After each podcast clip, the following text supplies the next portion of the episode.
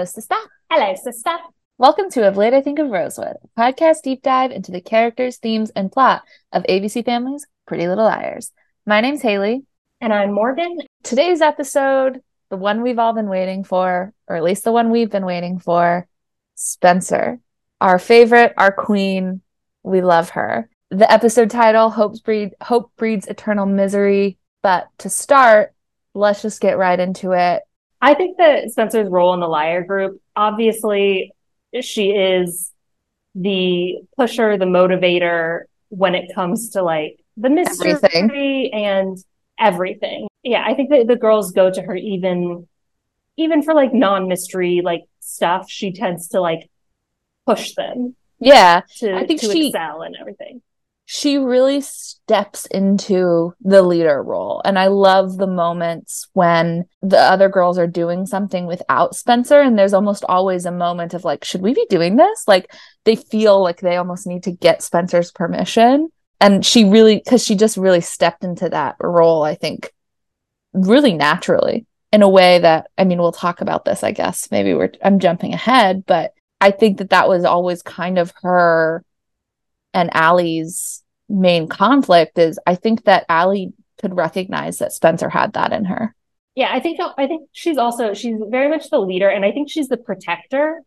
She I think is I think they're all very protective of each other, of course, but I think that she especially is very protective of the other liars uh, in a way that is, I think, indicative of sort of this like leader role that she feels like she's taken on. She's also, I think, the planner right? Like she's the one that plans, you know, all most of the mystery stuff and everything. But I also just imagine like if they were all to go on vacation or something, obviously Spencer's the one planning that. Definitely.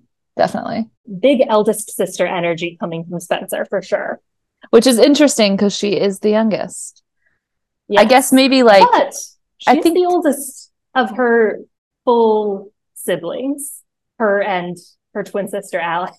True. Very true. But I almost think like her kind of big sister energy with the liars maybe stems from something that she feels is missing in her relationship with Melissa. Like, I think that in their relationship is so fraught with a lot of just like com- competition and like bad things, murder, yeah. all that stuff. I think that like she's she almost brings she I think she's trying to form a sister relationship with these girls subconsciously obviously. But like i think she's attracted to this sister relationship this sister bond with the other liars because she lacks that with her own sister. Yeah she's being the big sister that she wants Which to have. yeah exactly. I think uh, in terms of like the mystery of course again spencer is the driving force. She is the one generally that is pushing them to like solve the mystery, take any sort of action toward resolving whatever is going on. Not exclusively, of course, there are times that the other liars jump in. And we've talked about when they, when the other liars tend to be, seem to be pushed to jump into the, to the action and the mystery. Whereas like with Spencer, though, it's like that's her default. Mm-hmm. It's almost more interesting, I feel like, to talk about when she disengages. Yeah which I think is only due to like significant trauma. Like Spencer, and I think it's like Spencer can't bend, she can only break. Oh, right. Yeah. The other girls, they they're not as consistent, right? Like they bend like when they have the capacity or they have the motivation to work the mystery, they do. But Spencer is always doing that. And she can't not do that. She can't take a step back when things get tough until mm-hmm. she breaks. Yeah and i think obviously we see her disengage surrounding those big traumatic moments like toby being a or relapsing with her addiction. But i think we also see and again we'll we'll talk about kind of hope breeds eternal misery. We see this cynicism and kind of she disengages when she feels there is no path right when she feels beat or like the odds are insurmountable that is, I think, when she breaks. Yeah, I think she has a very she she likes to put on a sort of the air of a cynic, but she is actually quite optimistic. And it's when that hope and that optimism is sort of thwarted in a really significant way that she mm-hmm. breaks and she becomes very cynical. Mm-hmm. In terms of like, I think when she's driven though more into the mystery, I think Spencer shows a particular zeal when she's trying to get the others on board with her theory.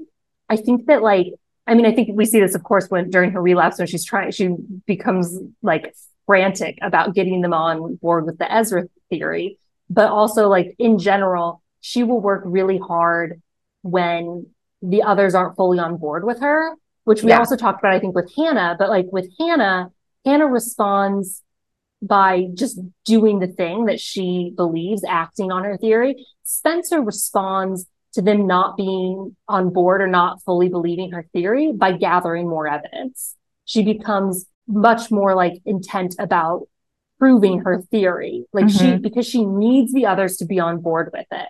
Yeah. Even though, of, you know, she's a bold, she's a bulldozer, right? Like she says to Emily once, she needs the girls to be on board with her theories. So she finds the evidence to persuade them. Absolutely. And one of the like my favorite moments of Spencer in her like peak investigative form is season four, episode five, Gamma Zeta Die, when she's mm-hmm. looking for, you know, we've got the phone number from Tippy the Bird, an icon, a legend. And she's tracked that down to Cicero College and she turns her whole, you know, she's been rejected from UPenn. She turns her entire like college weekend trip to like explore a different, a new college, turns that into an investigative mission to find out where Allie was calling this at Cicero College. And she, you know, goes and tries to use her feminine wiles with that like nerd who's running the registration table. And then she's literally at a sorority party, walking around with a picture of Allison, asking people, Have you seen this girl? Do you know this girl? Like, it's just so hysterical because she's just like so focused on this and is again at a party. Oh yeah, with a literal with a literal photo of a missing slash dead girl, asking all of these college students, "Do you know this girl? Have you seen this missing girl?" It's just, it's yeah. so good. It's like and peak. I think that that she's laser really, focused. And I think that that is really also because the Tippy the Bird lead is it is you know a clue from a bird right so like everybody i think is a little bit like not sure about this but spencer's like no i think that this phone number means something. So she is tunnel vision like i've got to figure this out yeah. and get everybody on board with this. So let's talk about her relationship with allison. I, we talked like allison was definitely threatened by spencer's sort of like i think the fact that she was more of a free thinker and a little like I think Spencer viewed herself a little bit more as Allie's equal than the other girls did because mm-hmm. Spencer was always raised to think of herself as kind of the best, right? Like they're they're a family that really buys into their like exceptionalism. And so of course, like she doesn't view Allison as being inherently better than her in the way that the other girls do. But I also think that there's an element of Spencer's confidence that I agree. But I think like when we see Spencer in the first secret, when she's dressed up as Mary Queen of Scots, she makes this like ridiculous costume to go to like a frat party. Um, or maybe it's not a frat party, but just to go to a Halloween party. I and it's at the Kahn cabin. Oh, you're it? right. It is. It's at it's the Kahn Halloween party. She makes this like crazy costume that's like you know authentic and it's so nerdy of her. It's absolutely so nerdy of her. And she i think we see her in that mo in that like in that episode. We kind of see an insecure spencer. It's not that she's insecure. She's mm-hmm. confident in her decision to make this but like she's not cool right? And i think that like her relationship with Allie in a way taught her how to be cool taught her how i think Allie taught her how to garner followers, how to lead a group in a way that I think Spencer at the beginning of, you know, their friendship was not the confident like challenge to Allie that I think we see towards the end of you know, their friendship when Yeah. the night that Allie disappears. Well, and I think that that goes to kind of like we, the difference between we talked about Allie viewing Aria as a threat, and I think that that's the difference, right? Allie viewed Aria as like a social threat in terms of like her ability, I think, to make people like her, make boys like her. Like she was a threat of like romantic threat in like that way, right? But Spencer was more of an ideological threat. Like Spencer had a mind of her own and opinions of her own, where the other girls didn't, including Aria, really. Yeah. And- but yeah. I but I don't know how much Spencer was an ideological threat at the beginning of their friendship. And I think no. over the course of their friendship, I think that's how that's when Spencer became that ideological threat. And we see that in the like culmination of their argument on um the night that Allie disappears. Yeah, and I think like it builds and and also interestingly like that the culmination and like of that tension between them is at a time like is because Spencer was seeing Ian, which is the thing that Spencer was insecure about, right? Like she wasn't as appealing to people as Allie was, and I think Ian gave her that validation and probably that gave her some of the confidence to butt heads with Allison more. But I think it's also interesting though, in the like immediate aftermath of the Jenna thing, when you know they're all scared, you can even see like Allie is really keeping together, but she is scared. Spencer is not the one to question like Allie's choice of like how they're going to proceed. Spencer really is like when shit really hits the fan, when Spencer's worried about their them getting in trouble for this, going to jail, whatever, like Mhm. she defers to Allison and trusts Allison's ability to like make the plan that gets them all out of trouble because that is what Allison is good at.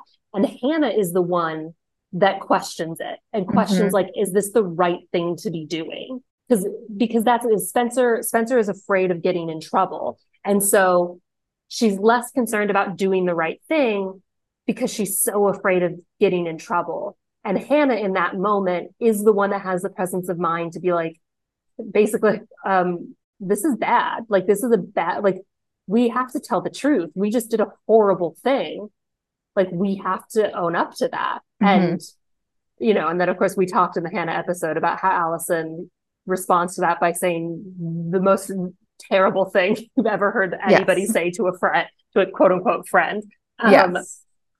and so you see Spencer really back down in that moment and defer to Allison. And I think that that's also really interesting.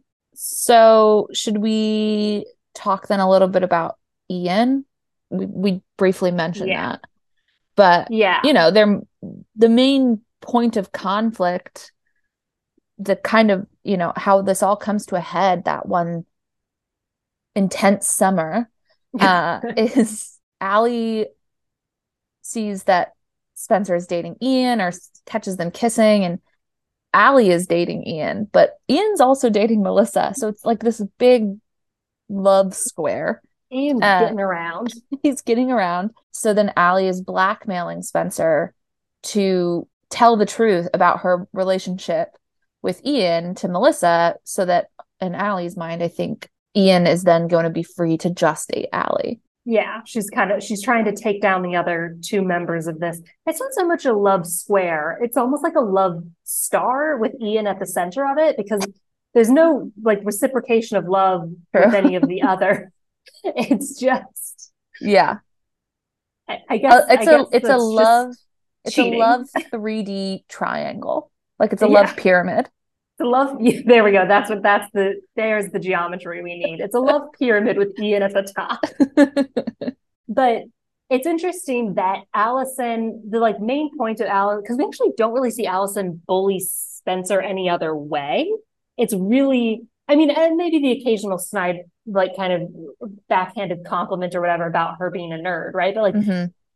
Mostly like a lot of the flashbacks that you see of Spencer and Allie that aren't about this are like they're pretty good friends. Like I think that they were maybe the most like genuine friendship, but this is the thing that like Allison really bullied Spencer on, like blackmailed her with was this mm-hmm. sort of like sexual indiscretion, which is also what Allison blackmailed Toby with is his, I mean, sexual indiscretion. He was being violated by his stepsister, but Allison didn't, I think, know that at the time. I don't think she knew the specifics of the arrangement. so this goes to like our theory about the way that each of the girls latches onto somebody that Allison bullied in a way similar to their own is that Allison was blackmailing both Spencer and Toby with their sexual indiscretion and also making them feel really like gross about it. Mhm. Like she, the, like the way that she So much Allison sex. claimed Allison Sorry. claims Toby was spying on them too, like and that he was like a perv. Yeah, so much um sexual shame. Yeah, from Allison of all people. Yeah, right. Um, and so I think that that's part. So like that's kind of why Spencer latches on to Toby initially is Mhm. when she realizes that Toby is not who Allie made him out to be, and that she had kind of fallen for this image of Toby that Allison had created. That Allison had also tried to create of Spencer and make Spencer feel about herself. I think that that that really Mhm. amps up the amount of sort of sympathy that she has for Toby, and that's why she connects with him the way she does initially. I, I I don't get it. I don't understand the attraction to Toby, but she's really into him. Yeah. Well, and I think it, it continues to develop because then at the same time during like season one and two, like Spencer is pretty regularly sort of falsely accused or framed of different things that helps her connect more with like what Toby went through when everyone thought that he killed Allison. Very true. Yeah, that's, that's a good the point. basis that really that I mean explicitly in the show, really, that is the basis of the start of their relationship is them being able to see the similarities in their situations in that regard. Yeah, that's a good point. So speaking of Toby, Oh, Toby. her romantic relationships. Speaking of Toby, let's move on from Toby and save him for the end. Yeah. let's Although start with like we like kind of covered quite a bit there. yeah, But yeah. let's start with like her like kind of I mean, we talked about Ian. I think like I think we've covered Ian. Yeah. Ian, Um, what a creep. But also an interesting thing with Ian, like when he like marries Melissa and everything, he's so threatening, but we also know that Ian knows or Ian thinks that he knows that Spencer killed Allison. So you also have to imagine, yeah, Ian's a creep, but think of how mad you would be if you knew that this girl killed someone and she was constantly trying to frame you for it. you'd be pretty you'd be pretty annoyed with her. Yeah, that would be very annoying. Um, and I guess while we're talking about uh, Melissa's ex-boyfriends that Spencer dates in some way, we can talk Let's- about Wren. Let's talk about the necklace himself. Uh, Wren. What a what a Wren has the greatest end to any character. Um, I, it's just, him, the- it's Wren and Noel Kahn have the best ending. I agree. Yeah, I think Just that's very true. deaths. And I think Um, the way in which like Wren's entire life is reduced to a necklace because he got wrapped up in the orbit of Melissa Hastings and the Hastings family. Like I this mean- man literally ends up as a necklace. And he's really, I don't know, you really get the feeling once you know that that's how he ends, and you go back and watch it, and you're just like, yeah, this guy's whole life is leading up to him becoming a necklace. like, there's just no other way for this man's life to end. It's a really fitting end. And it's interesting. He's, he, he, mu- he's like really into the children of Peter Hastings, you know? Like, It's his I don't- kink. Yeah, like I did Wren and Jason ever interact? I don't think they did. I it would have it They would have been been in love. Yeah. They would have been in love. Maybe that was actually Wren's true soulmate. Maybe in And like a that's why- sliding in a sliding Spencer- doors scenario, he should have ended Yeah. up with Jason.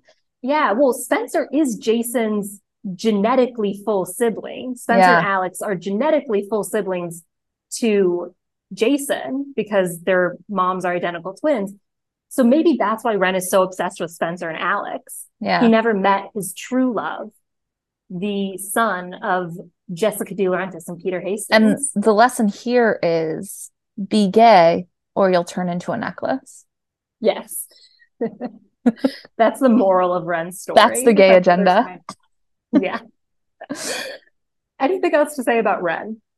Nah, I think he is the hottest one though. Yeah, he's the hottest one and he's got the accent, which we should have known he would be evil because all British people are evil and Pretty Little Liars. But So now ends for Wren. Oh, also Wren is the uh, not to not to bring up the rape insemination baby thing again, but Wren is the father of Emily's babies, and those babies are going to be so hot.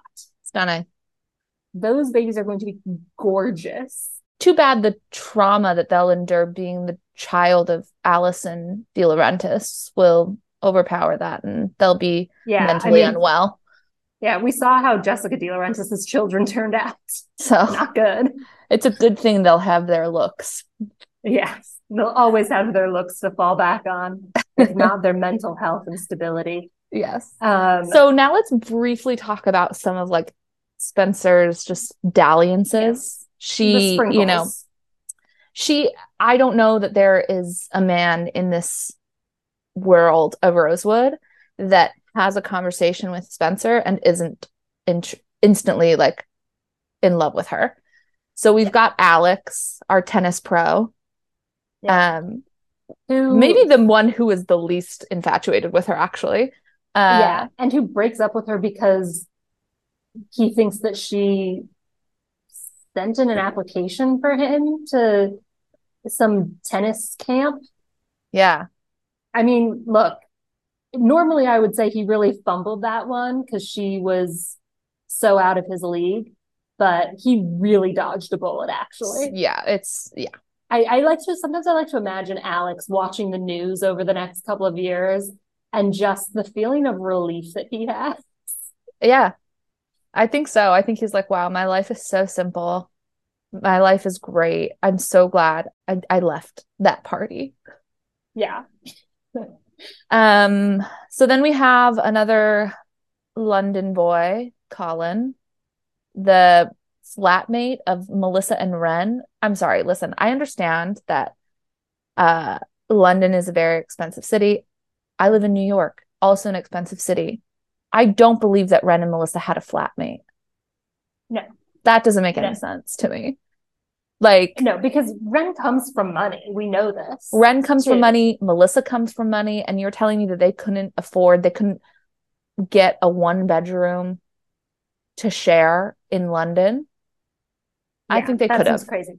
Also, it, it's also worth noting this is we we've talked about this before. This is during a time when, according to Alex Drake, Wren and Melissa shouldn't be together because she claims that Wren and Melissa were broken up when they got together, when her and Yeah. Wren got together. But also, we know that her and Wren are that Alex Drake and Wren are together at this point, but Melissa and Wren are living together. And I just have to assume Alex Drake, when she said that Melissa and Wren were broken up, she means during that first time that they were broken up for a long time. And Mhm. then she, Alex Drake started dating Wren and was like, I need you to date Melissa again because I need information about my family. And Yeah. that's what's happening here. Back to Colin, the Yeah. flatmate.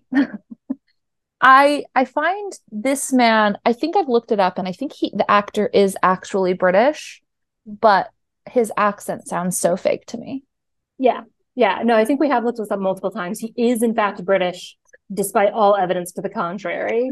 like this and I and maybe it's just the writing, but like there's a lot of like I think there's even a he has like a uh you know, we see him for one episode, he takes Spencer to like a Shakespeare play or whatever. Um and we hear him like he he rattles off a list of like British slang for things, you know, like lift and loo and like all of this and it's like nobody needs this. What are we doing here? So Yeah. maybe it's not his fault.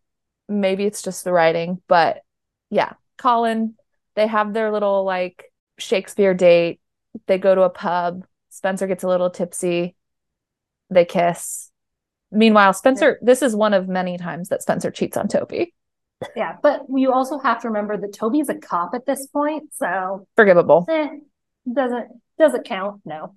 Right. Toby's I like actually- at his like can actually he's yeah. at his like express cop training or something. Yeah. You it actually doesn't matter how many times you cheat on a cop, it doesn't count.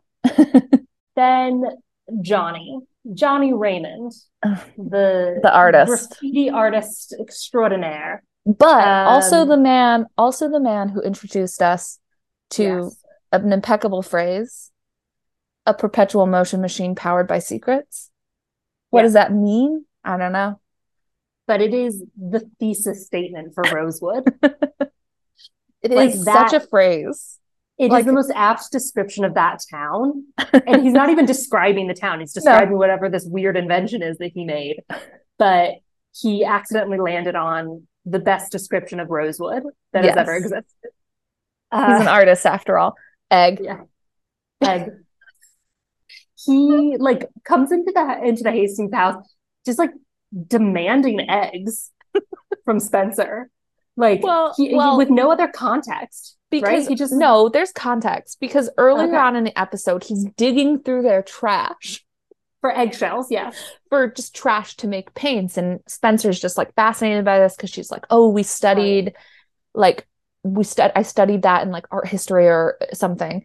And um she had to make her the own craziest course catalog it's for a their common high school it, it's crazy. Um but anyways so she so she was talking to them to him about it. It's like oh have you been to italy? Like do you make your own paints? And they were having this little conversation. And then some sort of like a emergency happens um and because he's like oh i'll tell you all about my trip to italy if you give me an egg. Then she gets distracted by some emergency thing. And uh and then she's like oh can i get you that egg later? Meanwhile she's opening the fridge door.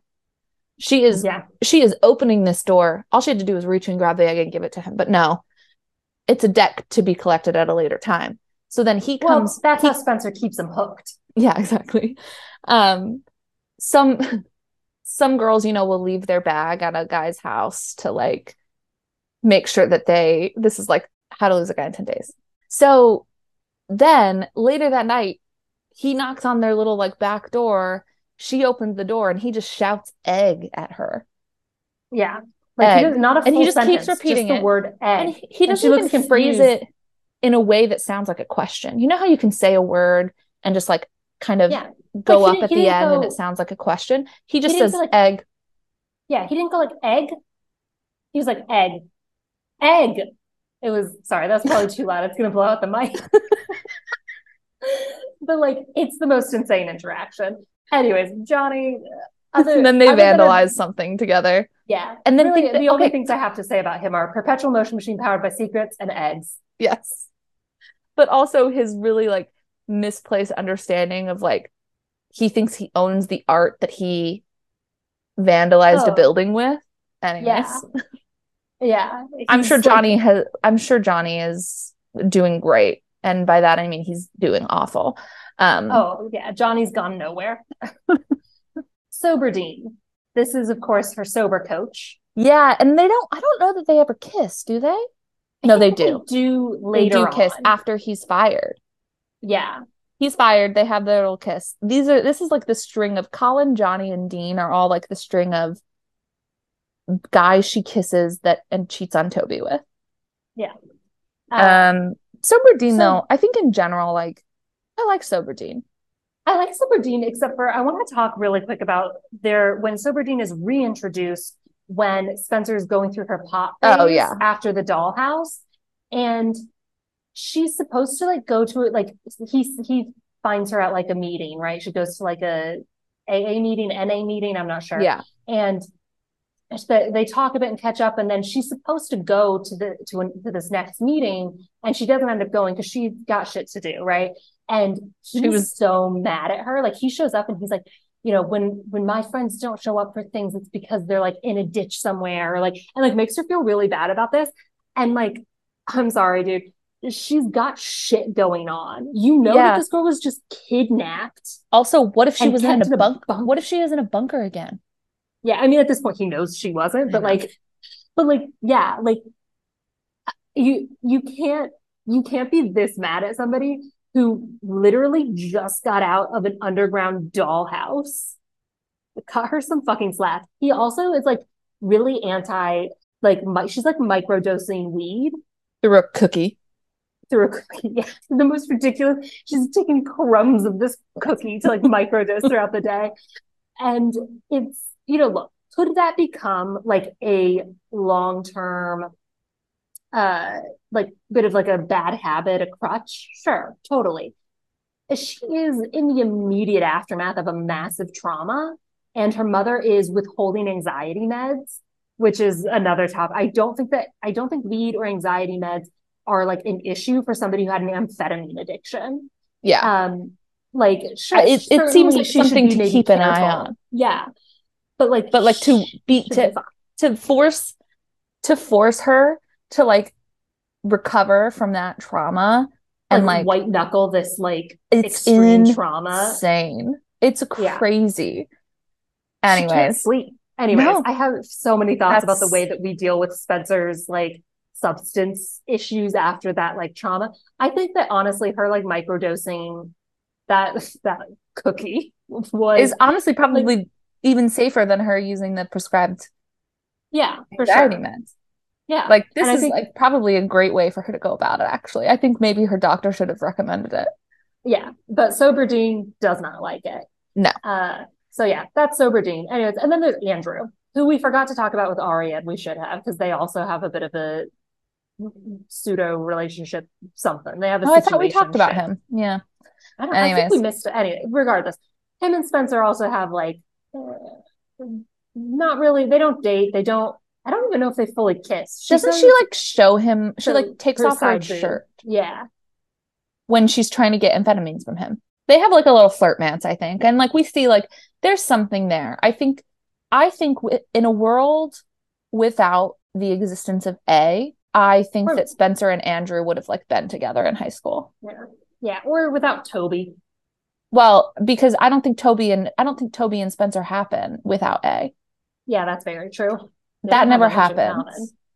Um, And and Yeah. so I think like in a world where like Spencer is able to live a somewhat normal, I mean somewhat normal because obviously her parents exist. Yeah.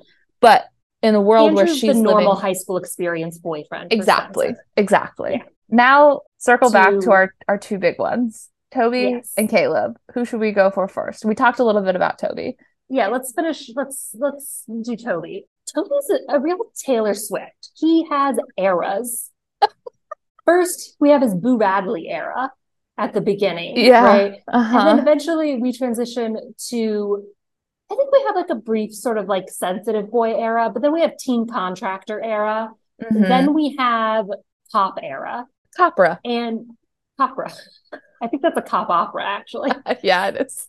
Uh, but Toby, like, I Toby, I don't know, guys. I don't even know what to say here. This is, He goes to Instant Police. Academy and just becomes so awful. And here's the thing, like, it's not that I think, it's not that I hate Toby, but I kind of hate Toby. And I think, like, I, and I, and I, this is not a diss on Keegan Allen, but anybody in a scene next to Spencer and to the masterful work that I think Troian Bellisario was doing in this show looks inept. And Yeah. Toby in and putting Toby and Keegan Allen, again, no offense, putting him and his abilities next to Troian, who again, Troian is just absolutely slaying this show. It's And think, It's just he doesn't live up to it. He just can't hold his own. I And it's also consistently one of the like few examples ever that I can think of of like really one-sided sexual tension. yeah, Like Well, that's usually a couple in a show or something has either like good, great chemistry and sexual tension or none whatsoever, right? Mhm. But you get so much sexual tension and like desire from Spencer for Toby, and you don't feel that from No. Toby for Spencer, which is crazy.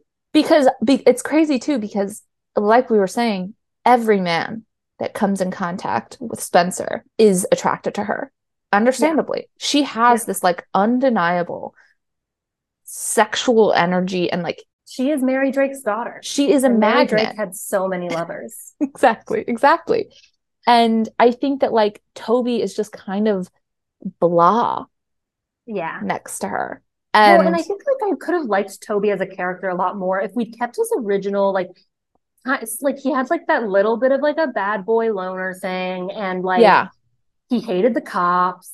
That would have made him a cop and that that really ruined him. It really did. And I don't I don't fully I would love to know what they were thinking with that. Like it feels Uh, out of character, but I guess it also provided them the ability to have a, a more close up understanding of what was happening with the cops. Well, I, I think it know. also was a, an attempt to be able to work the boyfriends because they they they'd come up with this great model in Caleb, right, where he had Yeah, skills that were true. useful to them, and they were like, I mean, they don't need a lot of like Contractor work. in their fight against A. So they wanted Yeah. to keep Toby around and keep him relevant, and so to do that, they make him a cop, and it sucks. Uh, Yeah, and he's bad at it. yeah. Um, Maybe maybe Toby should have had a Veronica Mars moment. He could have become like a PI. Yeah. Granted, Yeah. he would have been really bad at it. Well, Uh, because him and Caleb really accomplish virtually nothing in their little like attempts and their attempts at. Solving things. They're Yeah. useless. Um, speaking of, maybe this is how we transition into Caleb. Caleb. Um, this is, I think, one of our more controversial opinions. Yeah, look, we And- hinted at this in the Hannah episode. Yeah, and it Um, that Caleb Caleb, is is hot. superior. Spaleb has for I I honestly I think that Spaleb was the reason ABC Family had to transition to freeform before the flash forward of Pretty Little Liars. it was too sexy. It was It was too, hot. There was too Family. much chemistry. I agree. I agree. because they like you're onto something.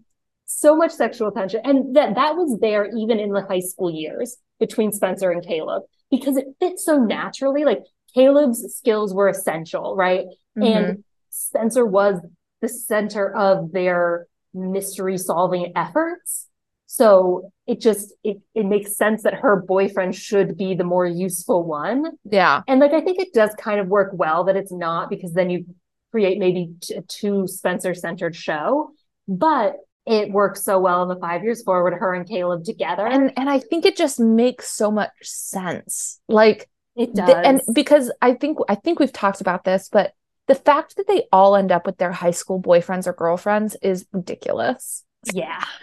And Um, just, and would have been what- such a but wonderful what makes subversion. sense? What makes sense is Spencer and Caleb ending up together. And they reconnected in DC and they became friends and like in Europe. well, right, but then they continued they like they Yeah. reconnected in Europe, but then like continued to their friendship in DC. Anyways, and they like built Yeah. this like friendship and like again like this attraction to each other that was always there. It was always there, but Spencer was busy, Caleb was with Hannah and like again, this is a controversial opinion. Hannah and Caleb don't really make sense together as adults. Yes. And Spencer and Caleb really do. They really, really do. Mhm. And I wish that they had ended up together. I think Same. that Like, I do like Caleb, and I, and I'm not like I'm We not, love angry Hannah, guys. We love yeah, Hannah. We love Hannah.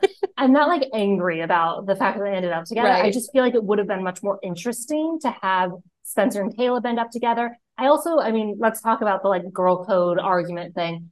I don't think that Spencer did anything wrong, right? No. Like this is Han I mean, yes, like I think it's it's Hannah's high school boyfriend, but like obviously this is more important than your average high school relationship. But Hannah and Caleb broke up for reasons having nothing to do with Spencer. And Hannah is now engaged to a really good guy. Like, oh, he is a hot, Jordan. rich Australian. Uh, with a who private adores jet her or something. Yeah. who like adores her. And Spencer is interested in Kate and she talks to Hannah about it and she leaves it really open for Hannah to be able to say no. Mhm. And she doesn't. And I think that the greater betrayal is Hannah then sort of stealing Caleb back. Agreed. And, And I know that people also- are going to disagree with that. I know. I know. This is where we'll get canceled. But they- they're going to pull the plug on our podcast and be like, no. Yeah.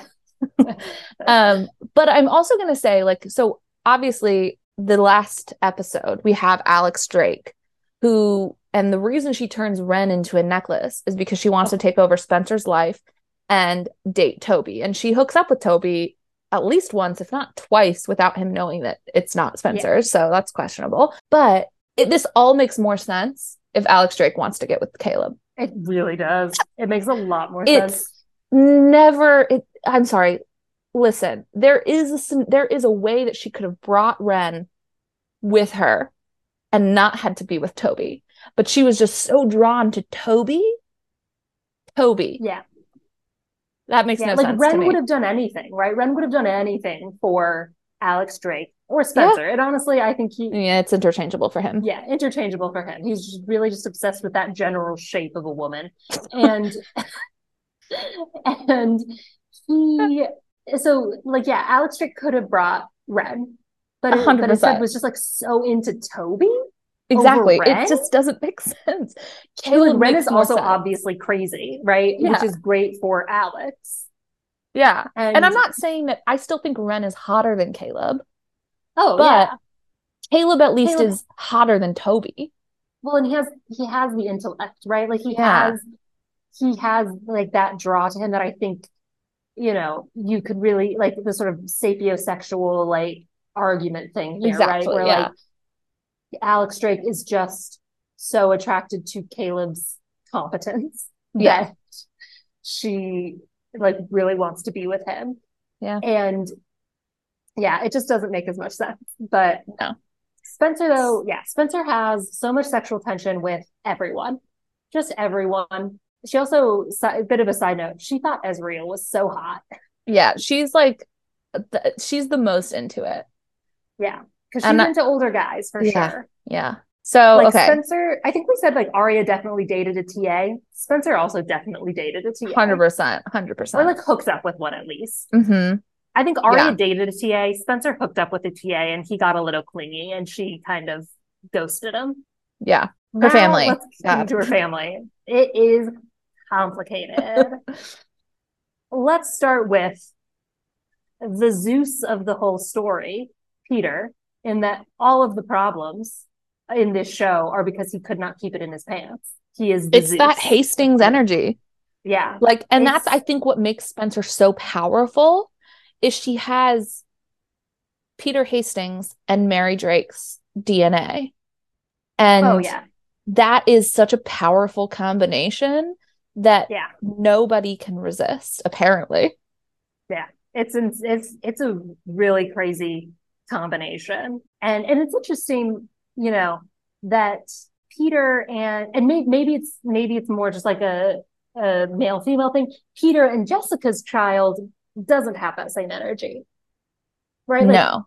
Jason is, does not have the the magnetism that Spencer and Alex have, Because I think despite that having the same genetics. But I think that Mary Drake has a magnetism that Jessica doesn't. Absolutely. And I Yeah. and there's something not genetic about that. There's something just I don't know. I don't know enough about genetics or Yeah. I think, identical I think twins or anything. But I think that like Mary Drake, I, and I'm gonna also say, I think Mary Drake's DNA mixed with Peter's DNA, raised by Veronica Hastings, Unbeatable.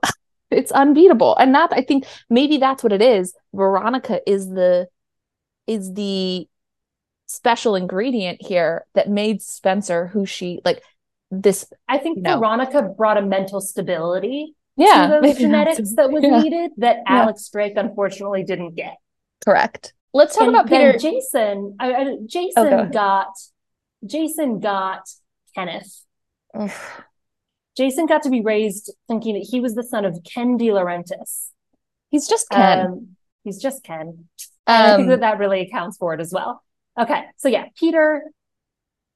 Peter. So let's talk a little bit about Peter and Spencer's relationship. I think that it's interesting and obviously like Peter's main go-to is like I would do anything to protect this family or also, you know, keeping a bunch of secrets. like he Mhm. P- Peter will he'll he'll pay that money to like cover something up to protect the family or whatever and or it's it's I'll do anything to protect our family. Stay away from the DiLaurentises. Like that's his like every other line. Um, Would you ever but talk to that family? yeah, but I because think he has, that and truly, it's because he has so many secrets that he's worried about Yeah. unraveling. That he's like, please Yeah. don't talk to the hate or the, to the DiLaurentises. yeah. Um, but I think though there is something like interesting about like, and we don't really see too much of their relationship. I feel like in the later seasons, but in the first couple of seasons, like may- maybe it's just the first season, we see like you know they play tennis together he, you know, was really proud of her for the essay that she stole.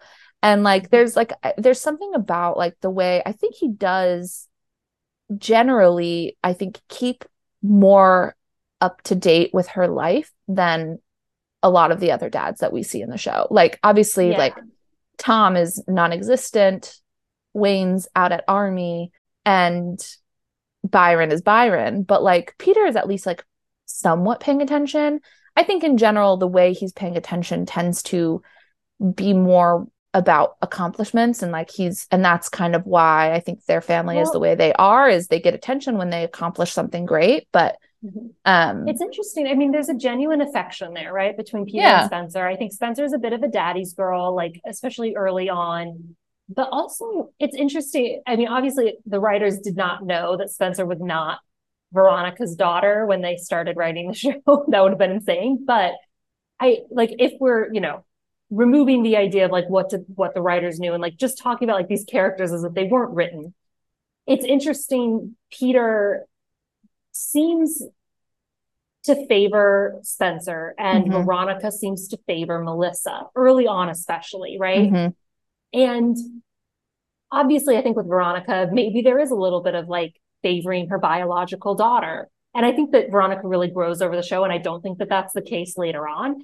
And then with Peter, obviously both are his daughter or his biological daughters but is there maybe like a little part of peter that maybe he's not even conscious of that is like if spencer is just as or more successful than melissa it proves that melissa and spencer's success is kind of due to his dna and Ooh. not veronica's is it a little bit of a competition with veronica That's so sociopathic. I love that.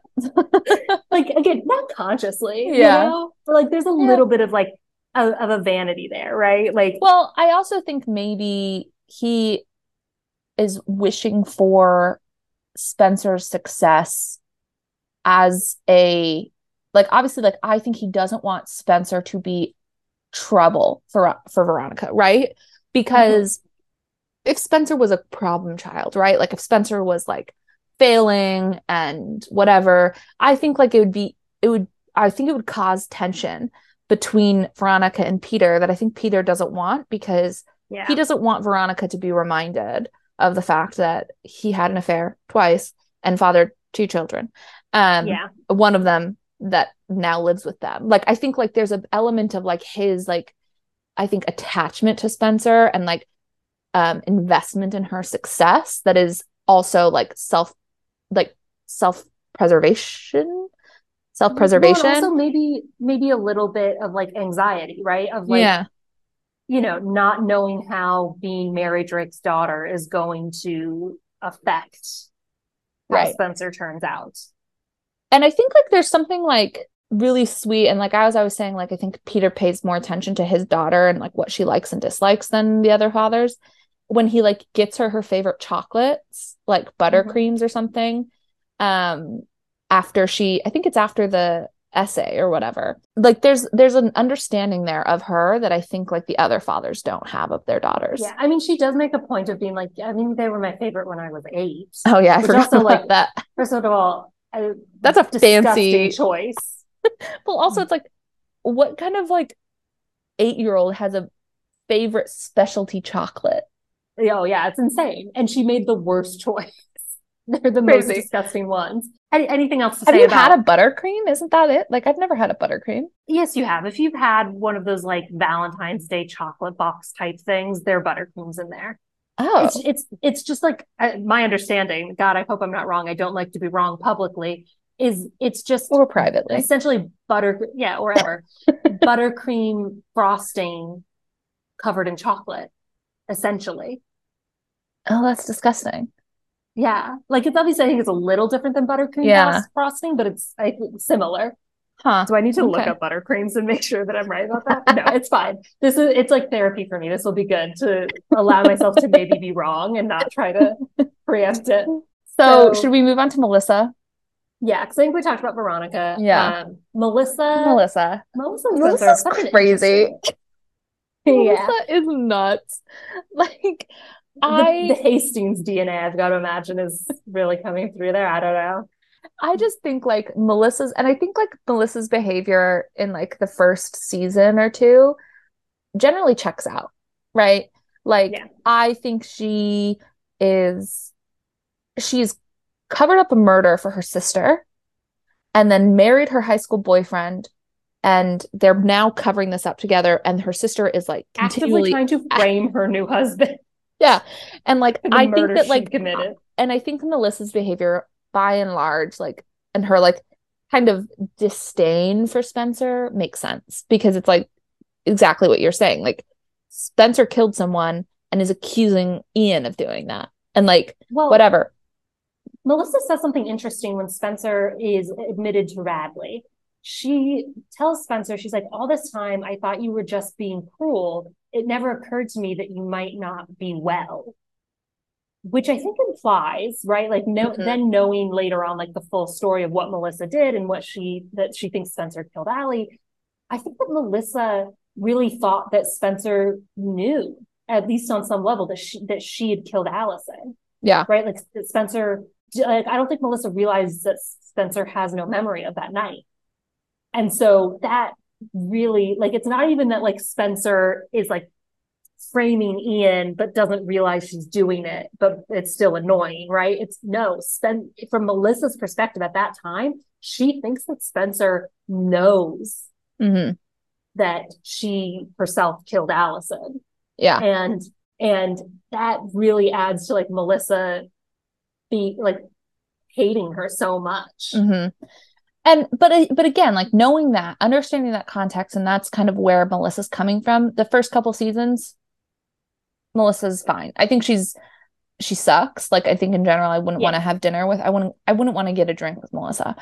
But what is wild to me, and I think what's so crazy about Melissa is the way in which she continues. And I mean, we we we were planning on an episode for like red herrings, and I think Melissa's one of them. But uh, like she is so continually involving herself in this stuff that it just seems so unnatural. Like this is a woman who I think is like probably in her mid 20s by the end, like at Yeah. for the bulk of this, like late or like 23 to 25, let's say. And she is just like so involved at the most random times and is like so concerned with Allie returning to Rosewood. And it's like, Melissa, you don't even live here anymore. Why are you here? Why are Yeah. you teaming up with Mona to do anything? Like, why you don't live here? Yeah. I mean, to be fair, Melissa has a continued vested interest in everything because she killed Bethany Young. I mean, true, but like you also have to remember that this is she a lives in London woman. and they don't extradite. Yeah. I was just gonna this is a grown woman who believes for some reason that the UK does not extradite. that somehow they're safe from from any legal woes if they live in in London. So there's an iron curtain between the UK and the US. yeah. Obviously like their her relationship with Spencer is very much like colored by that by Bethany Young, right? And that murder. Um but I think like it's what do we think about like their relationship before any of that happened? It seemed so icy and I don't know if this is something like if their parents were pitting them against each other or what. Like if there's But it was like a normal competition? It was like a normal sibling rivalry from like yeah. you know, having these sort of competitive parents and just like being the older sister that's kind of just like, oh yeah, my little like Melissa was very much Is that how I made you feel? Yeah, you were pretty awful. Oh, you oh were- no, you I can't real believe I'm Melissa. Melissa. No, but like, you know, I think Melissa Yeah. was still at that age where it's like you're not really interested in your younger siblings as like People. as like a close relationship with it, you know, like That's true. like even you and I, like we were close, we were definitely close, I think, growing up, but like we became much closer as adults when you begin to value those sibling relationships more. yeah, that's true. And yeah, so I think like under normal circumstances, without all the murder and the secret, secret moms with identical twins and whatnot, I think that they would have probably grown into a fairly healthy relationship eventually. Do you think that they did? Because I feel like in this, in like the last It's episode, I feel like we have like, yeah, there is an implication that they, you know, were close and, you know, Spencer has kind of gotten really close with Veronica. Like there's a closeness, I think that, and I like that. That Yeah. makes me happy. Yeah. Well, so actually, I have another question about, you know, we talked about Melissa and Mona, and I just want to know, like, did those two ever talk about the murder they committed together? Like, when they inadvertently murdered a girl together? Maybe that's why Melissa is in touch with Mona at all. Because otherwise it doesn't really make sense. Like, Yeah. But maybe they're- Melissa's retroactively like, I think I just need to like become close with Mona to like make it better, I guess, that I covered up a murder for her. Like, yeah. Or like maybe just so she has a connection to what Mona's doing because Mona's unstable. So like it's probably best true. for Melissa that she keeps tabs Yeah. on Mona. on this, yeah, this person that she tag teamed to murder with. Yeah. So Mary Drake, icon. Love her. Uh, and I think yeah. yeah, we think we're very much of the opinion, right, that like Mary Drake, Jessica's while the- she's crazy and and like Jessica is the villain here. Yes. Like Jessica killed absolutely a baby, killed a Yeah. baby, and then blamed her sister, and then yeah, let her framed sister be it. sent away to like a mental institution for Then years and years. then adopted that sister's child, ended up allowing that child to be committed to a mental institution as well, and then lied to her sister and told her that her child had died. It's crazy. Jessica's insane. a, Jessica is a menace. Anyway, She Anyways, is a nightmare. Yeah, but But yeah. Mary Drake, I think like I'm I'm curious. I mean, as we know, Mary Drake now lives in the basement of a dollhouse in Paris. But I would be interested to know, like I'd which be she interested does in- not deserve, by the way. I don't think so. Justice for I Mary mean- Drake. Let her out, Mona. Well, No, in- no, mm, because here's the thing: Mary Drake is in such an impossible situation. It's true. It's true. she's stuck between her one of her children has just died right and she is stuck between her two other children one of like who she loves but like one of who has had a very difficult life You're right. And she probably and who she was involved in selling this child off Mhm. right so i think like she feels guilty about that right like she Yeah. thought alex was supposed to have this great life with this rich family in the uk and she ended up having a really terrible life and i think mary drake feels guilty about that and she's trying to balance these two competing interests It's hard to be a mom. I mean, I Yeah. wouldn't know, but yeah. you know, Mary Drake is facing the situation so many mothers face. Like, what what happens when one of your daughters has not had all of the advantages of the other, and so they want to take over the other's life and trap them in an underground bunker? Like, Yeah. what do you do? What do you do in that situation? There's so many bunkers. The real, yeah, it's a real. This family choice. is building crazy amounts of bunkers. Uh, I actually think that, like, you know how like New York is built on like the subway Uh-huh. system, right? I think that Rosewood, it's actually like you can't dig more than like 10 feet down into Rosewood before you hit a bunker. It's all built on a network of bunkers. Checks out. That really checks Yeah. out. Um, So- okay, Alex Drake. Alex. Hello, sister. Yeah. So this is maybe a good time to make sure that people understand what we're doing at the beginning of every episode Oh, of this yeah. podcast now that we're five episodes in. in, in case you don't remember, uh, I don't know how. I mean, listen, if you don't remember, you shouldn't be listening to this podcast. Yeah, this might No offense.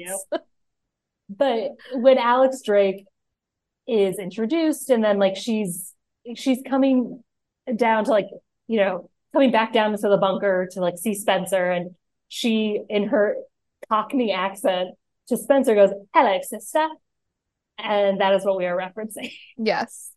And I think we also need to address Troian Bellisario's Cockney accent. Uh-huh. And I'm of the belief, I am of the belief that it's not the worst Cockney accent I've ever heard, but I think what happened was I think the writers told Troian the day of that this character would be having a Cockney accent, and she just didn't have enough time to prepare. Yeah, I think she actually talked about it on the Bros Watch PLL2 podcast. They do interview Troian Bellisario, and they talk to her about this. I mean, I don't think that they, I don't think they're like shitting on her Cockney accent, Right. but Um, and I think she says that she she's able to do a British accent, but Mhm. she felt like this character, because of the backstory, needed to have like a lower class Mhm. accent than the one that she's able to do. And so she tried to like she developed this like Cockney accent that obviously like is not the best Cockney accent. But I would also make the argument, I mean, one, it is camp. Absolutely. so camp. And also, I think really, look, if this had happened in season two, season three, I think it would have been bad. Happening in the final, like, like episode of 7 Mhm. seasons of this show that really began to embrace like surrealism, hmm I think is actually a really great, just like, Yeah. And I think it top of the also and I think it also really shows what what Troian was bringing to this show. Like Troian Uh-huh. was thinking about this, right? And like she she made a choice. And I think at the end of the day, I'm so happy that she made that choice. yeah, Like it's just, it's fun. was it like, jarring at first? it- Was it jarring? Absolutely. Yeah. Oh, But yeah. now I love it. Yeah. Absolutely love it. I love it. It grew on me so much. And I think like for people that I that really didn't like it, I invite you to let it grow on you. I invite you to take the stick out of your ass and have fun. Yes, because it's fun. Anyways. So yeah, I'm I'm on board with the Cockney accent. Same, same. But I will admit, the first time I saw it, I was not. I was very confused. So let's talk What- about what- the, let's talk about the ending. Let's talk about uh, the Yeah. Alex Drake of it all. I love it. I, fucking love it. I love it so much. here's the thing that I think is so fun about it is that twins has been a constant theme from like day one. Yeah. Maybe not day one, but like definitely season one. Like there, Well, I mean, we are the, the talking sort twins and specter and potential of twins has hung over the show since day one. uh-huh. because one uh, like it- it's in the books right like Mhm. allison is a twin in the books and spoiler alert sorry if you were planning to read the books but also the show because of that is constantly playing with the possibility of an allison twin in the beginning. Because they hadn't i think decided if they were going to go that route or not. And so And I think that the choice to make the twin, have the twin twist be with Spencer is unexpected mm-hmm. and incredible. Like I, I suppose it's it's less expected once we learn of the existence of Mary Drake because then we know that like twins run in the family sort of thing. Still, but it I- also it was in a totally way makes it less expected Exactly, because you think we've already we've already We've- done the twin twist exactly. but it was a fake out It's great. I think it's really fun. I think it's like, I, it- I think the I only, only thing wish I would, we'd gotten more. that's what I was gonna say. That's Yeah. exactly what I was gonna say. I only wish that we had a little longer with Alex Drake Yeah. because that wish- was fun. I wish we hadn't done the year forward, or like flash forward Uh-huh. of a year. And then I also wish, like, yeah, I wish that Alex Drake had kidnapped Spencer, maybe in the second to last episode, maybe even earlier. hmm And we had gotten, I, I wish, yeah, maybe, maybe- she had been living as Spencer more. Like we Yeah, obviously get here's- those like okay. few scenes where we're like told like, oh, that was actually Alex Drake. But I think it would have been fun yeah. if we had more of that. if when we find out about the twin, we find out we've actually been watching the twin for the last like two, three, four episodes or something. Yeah, that's so fun. and and also or even like a full half season and also i think because obviously i love the mirror scene reveal and i think that we still need that and so i think what it is is i think that it should be that spencer we don't see spencer right we see so we and she's been kidnapped and we don't know that right uh-huh. but also Spencer doesn't know who kidnapped her. Spencer Uh-huh. is isolated in this like cage until the moment when they want to do the twin reveal, which again I think should have happened not in the final episode, but Yeah. maybe in the episode before. Mhm. And then the last episode is more about the girls finding Spencer. Yeah, because I will say the way in which we the others uncover the the twin twist Uh-huh. that feels unnatural. Well, I mean, I still want the horse to figure it out. I still want the horse to figure it out, but I don't want I don't think Toby would notice that. Yeah. And I think it's also a little ridiculous that like Jenna Toby, smells yeah. Alex yeah, Drake and like that's not Spencer. Jenna. Yeah, I could do without the Jenna part of it. I still want Bashful to break the case. Yeah. Um, but and then I Bashful is that, a better cop than Toby, that's for sure. Yeah. And but I also think like, yeah, in that final part, especially where it's like, you know, the classic, which twin do we shoot? Which one's the real one? I wish that the liars had been the ones to yeah. figure out which one was Spencer and not Toby. Agreed. Like I can maybe give Toby the bashful thing if the liars then get to be the ones that are able to tell the difference between Alex and Spencer at the end. Yeah. Well, and I just feel like it's so kind of like Toby is like presenting his theory to the liars, and they're all just like, yeah, that's right. It just makes that them so passive sense. right at the end. Yeah. And I just like, feel like they should have been more involved in it. They should have, yeah. I don't know. 100%.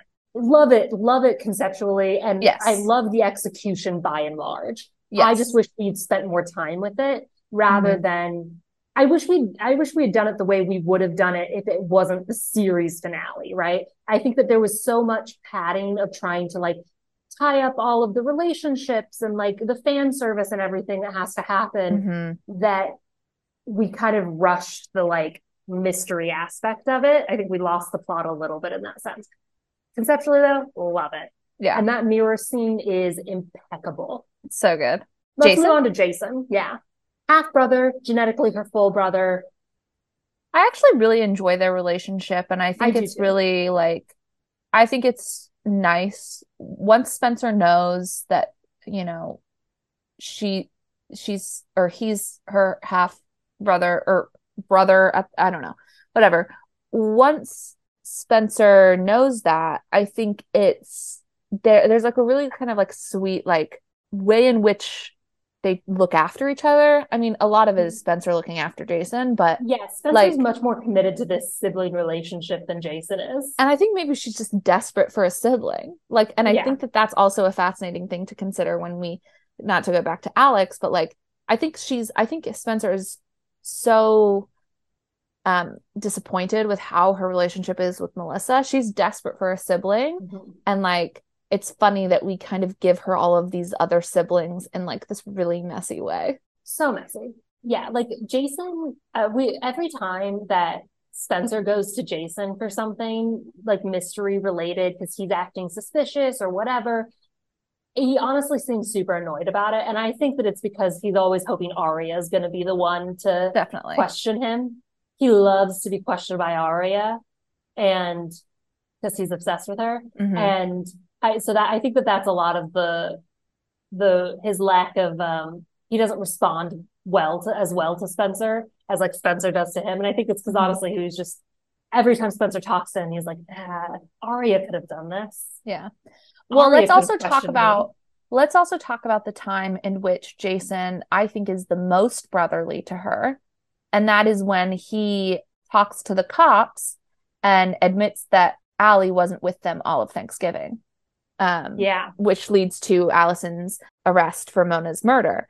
And I think that that's like a really interesting, I, I that's a hard thing that like a hard position that I think he was put in by, I mean, both Allie and Spencer. It's like having to choose. And it's like, I think it's really sweet when like, you know, Spencer says, I'm your sister too. And like, I'm going to go down for this even though you yeah. know that Allie wasn't with you all of Thanksgiving. You know she was gone for part of the time. And I mean, at the end of the day, I do think he made the right decision, not just because I love Spencer and I want Spencer to succeed, but I think like it, you know, he he had to choose the one that and I don't even know that he chose her really. He just no longer he chose the truth. He chose the truth, yes. he just no longer was lying to protect Allie. And yeah, interestingly though, another moment where he shows a little like, I mean, it's, it's, it's questionable, but like, is when the girls are all arrested for the shovel and Jason shows up and Peter tries to get him to leave. And Jason said, I think my sister would want me here. And obviously th- it's like there's meant to be a double meaning there, right? Like Allison would want him to be there because mm-hmm. this is about her murder, but mm-hmm. also he maybe a little bit means that like, hey, Spencer is my sister and she's just been arrested. I have a right to be here. Yeah. Remind me, anyway. is that before or after Spencer knows? Uh, after. Okay, yeah, I'm right. pretty sure, but I could be wrong about that. So oh, it's a day for therapy for you. Yeah, yeah, it's a real, it's a real day of being wrong for me. Or maybe I've been right about everything. Only time will tell. A quick aside here I was, in fact, wrong about this. I forgot that Spencer finds out that Jason is her brother on during the school's ridiculous truth up day, which is season two, episode 19. So a few episodes after the shovel incident. Uh, some honorable mentions, other people that she's related to that we're not going to talk about really right now any more than we already have Jessica, Allison, Charlotte. Jessica yeah. is her aunt. Allison is her cousin, but genetically half sister. Charlotte is her half sister. And also cousin, in a sense. Yeah, in like an adopted sense. Yeah. Okay, that's her family. God. Yeah. this oh, episode is going to be so Andy long. Laurentiis is her uncle, I guess. This is going to yeah. be so long. Okay. That's always the longest part of all of the liars episodes that we've done is like just going through all of their relationships. And then this next part is usually not as long. Yeah. So her medical history substance use. I mean all that we've kind of covered in her relationships a lot. But let's talk uh, a little bit more about her amphetamines. Yeah. And i mean i know we're going to talk about this a little bit later but like the whole like her whole journey of like relapsing is yeah. honestly some of the best episodes of the show. Like oh yeah. I it's they're so good. I love her amphetamine induced her whole like hallucination. So good. It's yeah it's very I, and it's interesting. I used to the skip sale. over that episode and now i don't. Yeah. No I think that that's, really that's also grew on me. Yeah. And also the montage of her like it's so trying good. to figure out about Ezra being A to Sale. Oh. Incredible. It's just it's excellent. And it's some of I think it's like really like we see obviously like Troian, I think, really develop over the course of this series as like an incredible actress.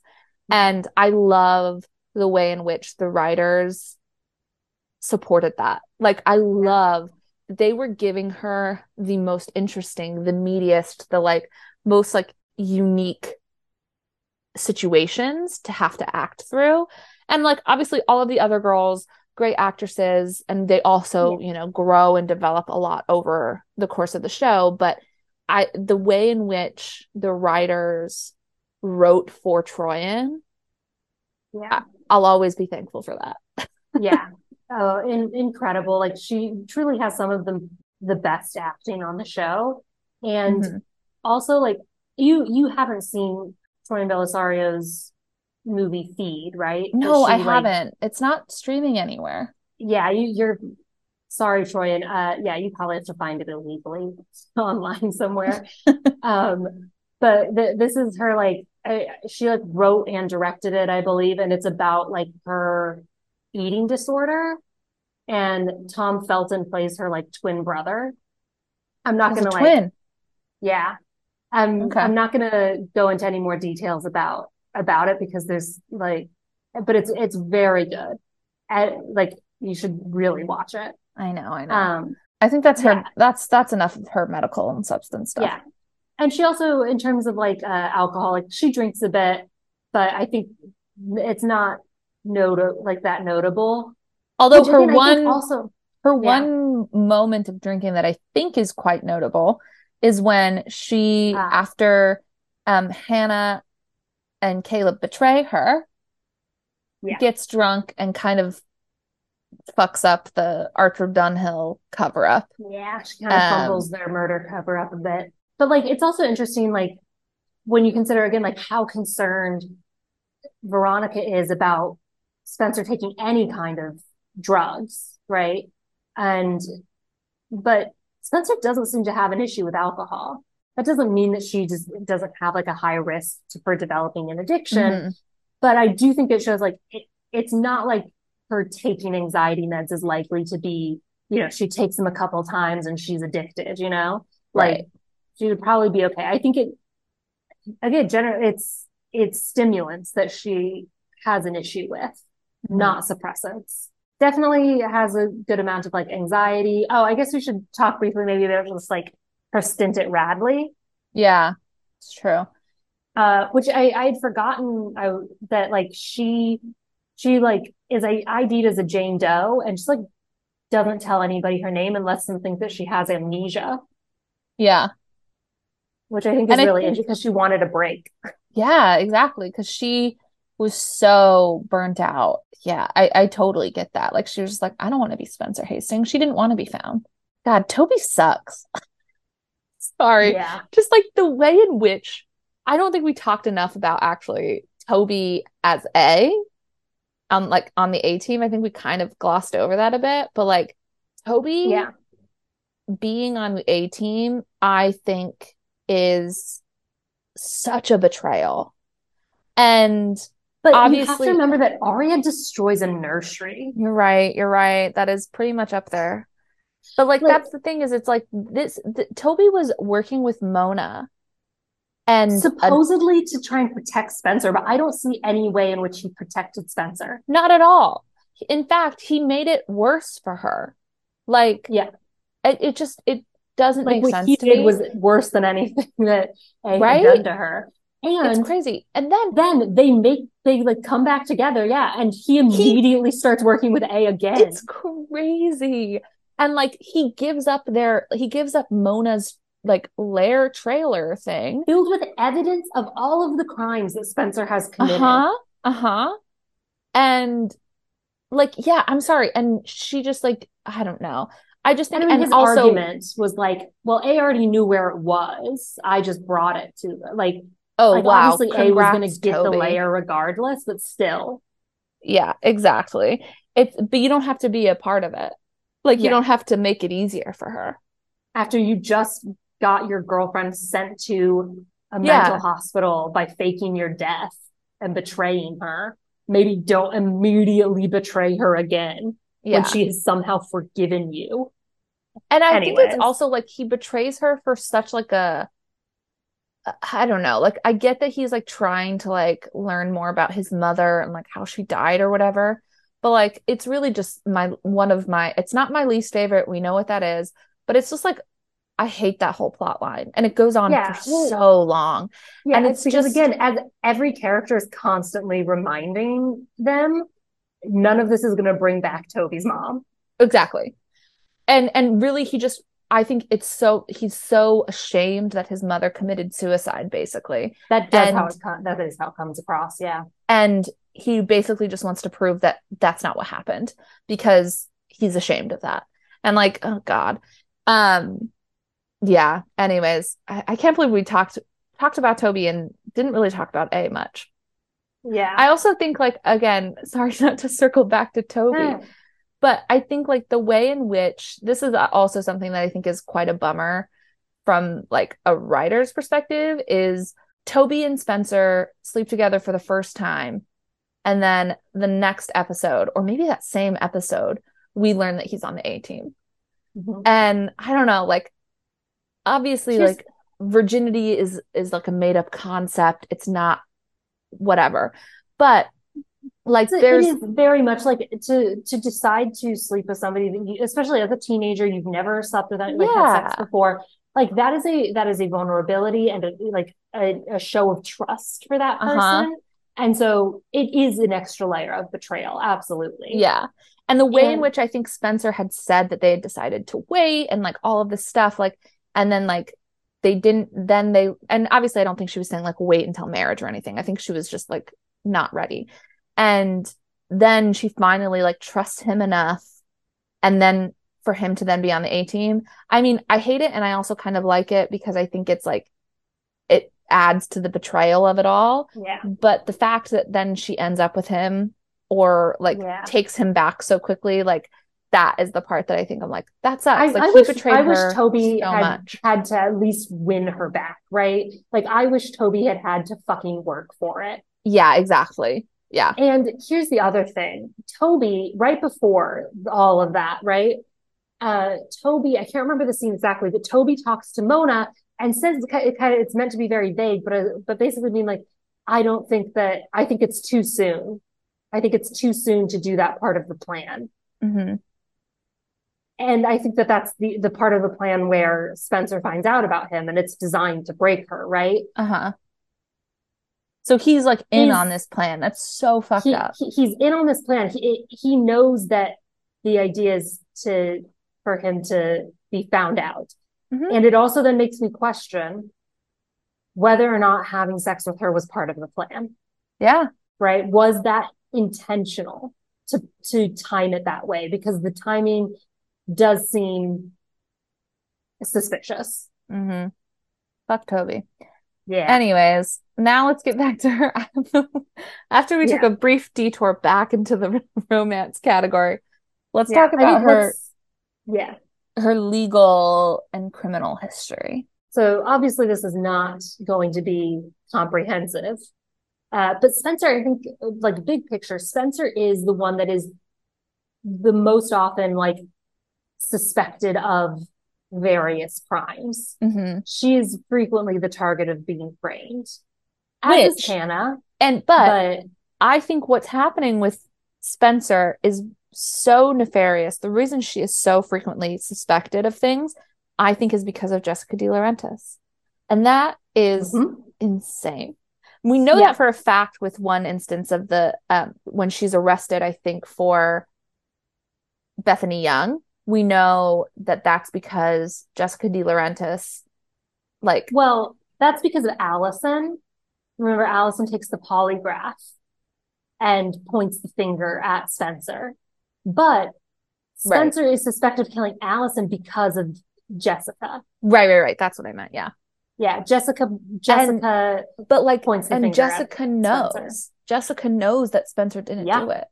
Oh, That is yeah. so insane. And like, again, another example of Jessica being like the absolute worst. yeah, Like she knows that Spencer didn't kill Allie because she knows who killed Allie and she helped bury the body. And then she decides to accuse this girl, honestly, probably because as a fuck you to Peter Hastings and a fuck you to Mary Drake. yeah. I yeah, I think she doesn't like the reminder that Spencer serves to her, kind of, mm-hmm. and it's there's a, a number of forces I think at play here, right? I think Jessica DiLaurentis and her like Jessica is very much, I think, pulling a lot of strings behind the scenes in Rosewood, right? And Mhm. then there's so there's that.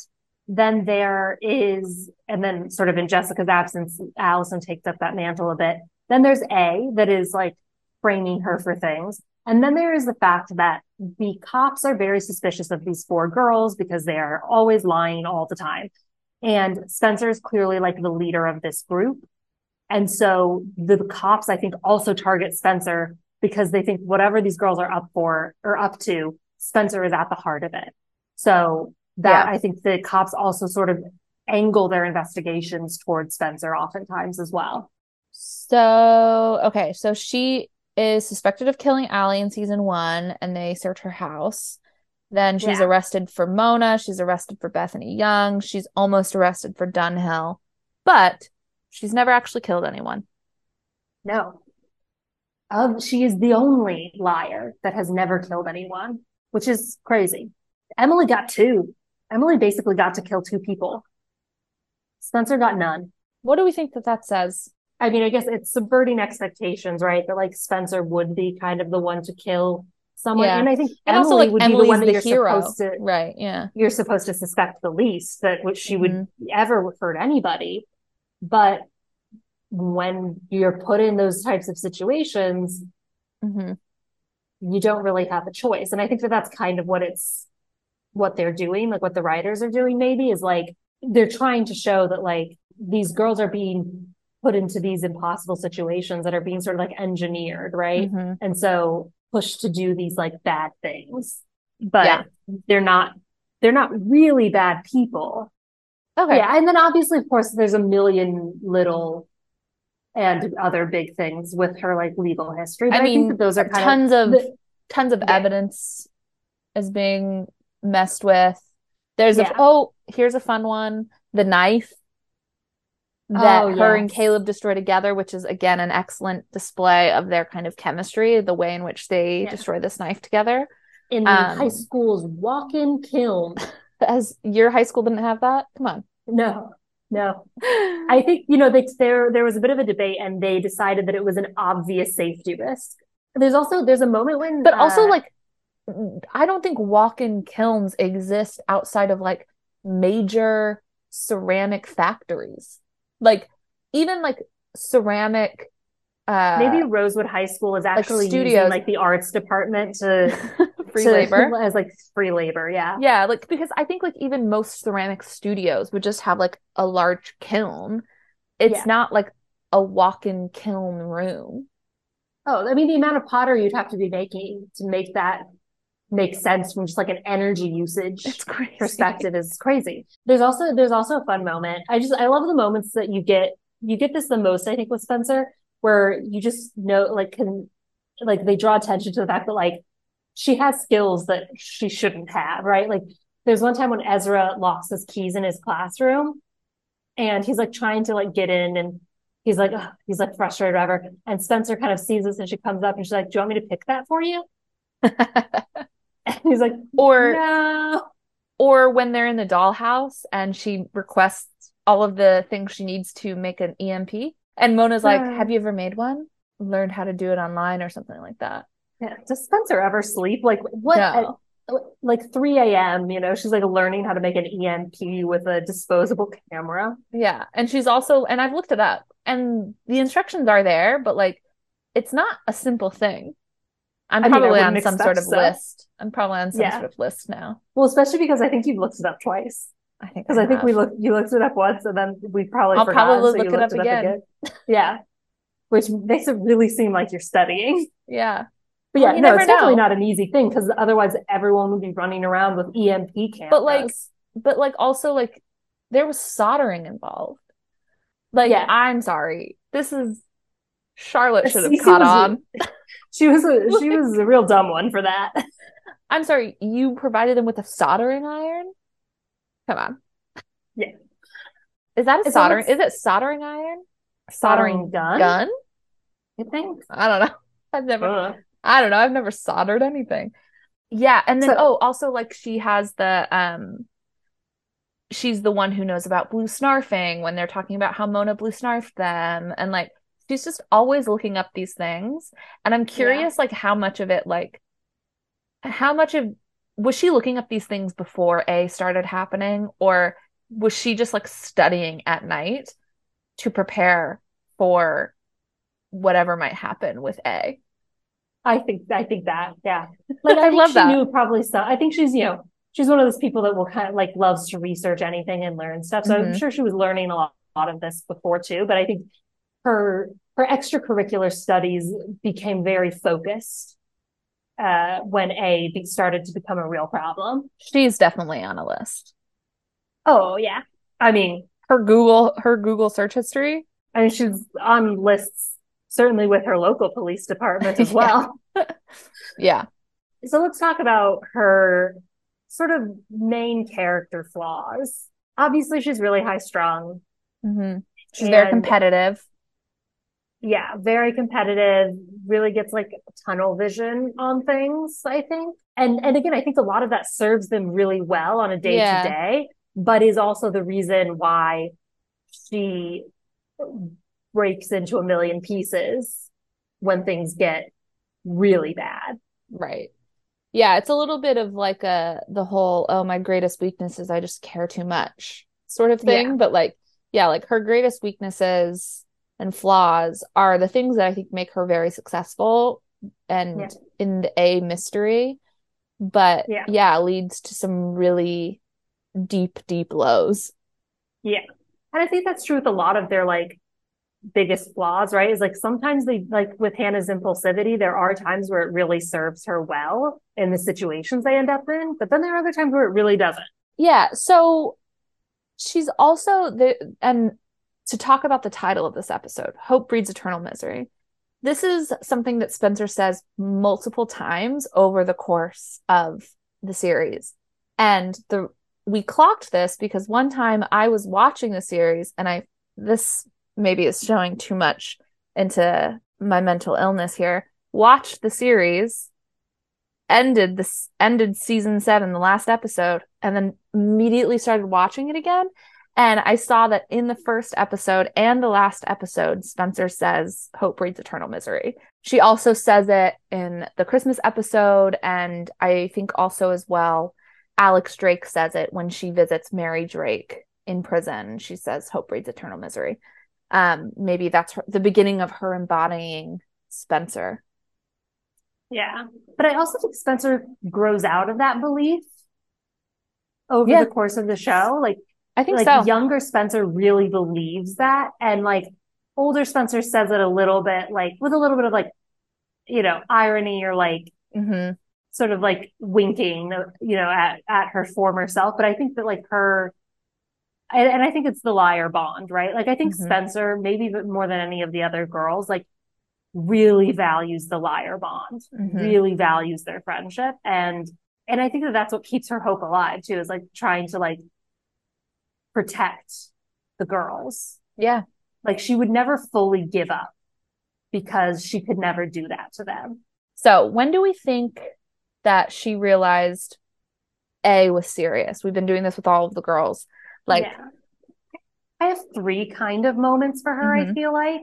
I feel like the first one is the lipstick on the mirror mhm, message that it's like, it won't be that easy, bitches. mhm. And then subsequently getting the video recording of them seeing the mirror message from taken from inside her closet. First of all, iconic Mona such a good prank. such a good prank. That, and honestly, I think for a lot of people, like that, that was the moment where you're like, oh my God, A is invincible. Yeah. A, A is, is. Omniscient, omnipresent. yeah. It's crazy, Such a risky move for Mona. Oh, I love it. but respected. So I respect it so fucking much. And I think that that was a real moment for all of them, but I think Mhm. it, it was in Spencer's room, right? Yeah. And that really, I think, contributes to her not feeling safe in Yep. her house, probably ever again. Mhm. And and then of course I think for all of them, like Hanna being hit by the car is a big one. But I think also when the police search her house in season at like the end of season one, the search warrant. Um yeah, I think that whole that whole plot where she is, you know, she's being accused for a murder that she is convinced Ian did, and her whole family doesn't believe her. Like, I think that like that is yeah. a big like moment for her where she's like, oh shit, this is like this could actually be bad. Yeah. Yeah. This could end really badly for me. And, and I think also it's like the first time it introduces this idea that like this doesn't necessarily end in like sure, like I think at that point she understood that like this was physically dangerous, like they could die, like Mhm. they could be murdered, like Alison was, right? This is the first time where she sees this this potential alternate ending of things in which she ends up in prison. Yeah.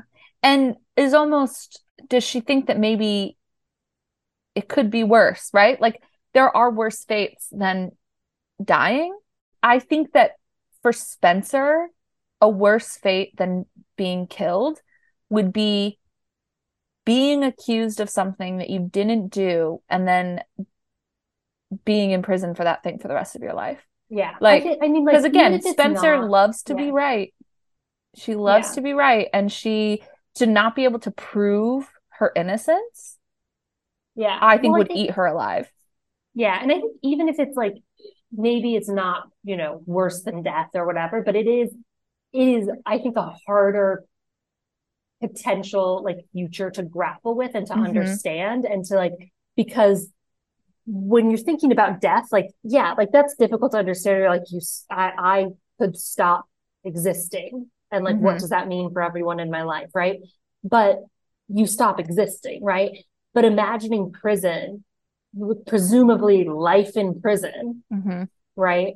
Certainly at least 20 years or something in prison is like trying to imagine what every day of your life is going to look like hmm in that con like that is that's uh, that's a daunting future to try to come to terms with and Yeah. and especially for like a teenager. yeah when you're 16 years old yeah, Yeah. that's rough so let's talk about our favorite arcs for spencer Mhm. i think we should rank these because i think we agree on like the Yeah. top five best spencer arcs and so i think that this it's a matter of ranking them okay what would be your fifth place spencer Art? I think my number five spot, only because I wish we had more of it, is Twinser. yeah I, I actually i agree with that I think yeah I think like I I love it.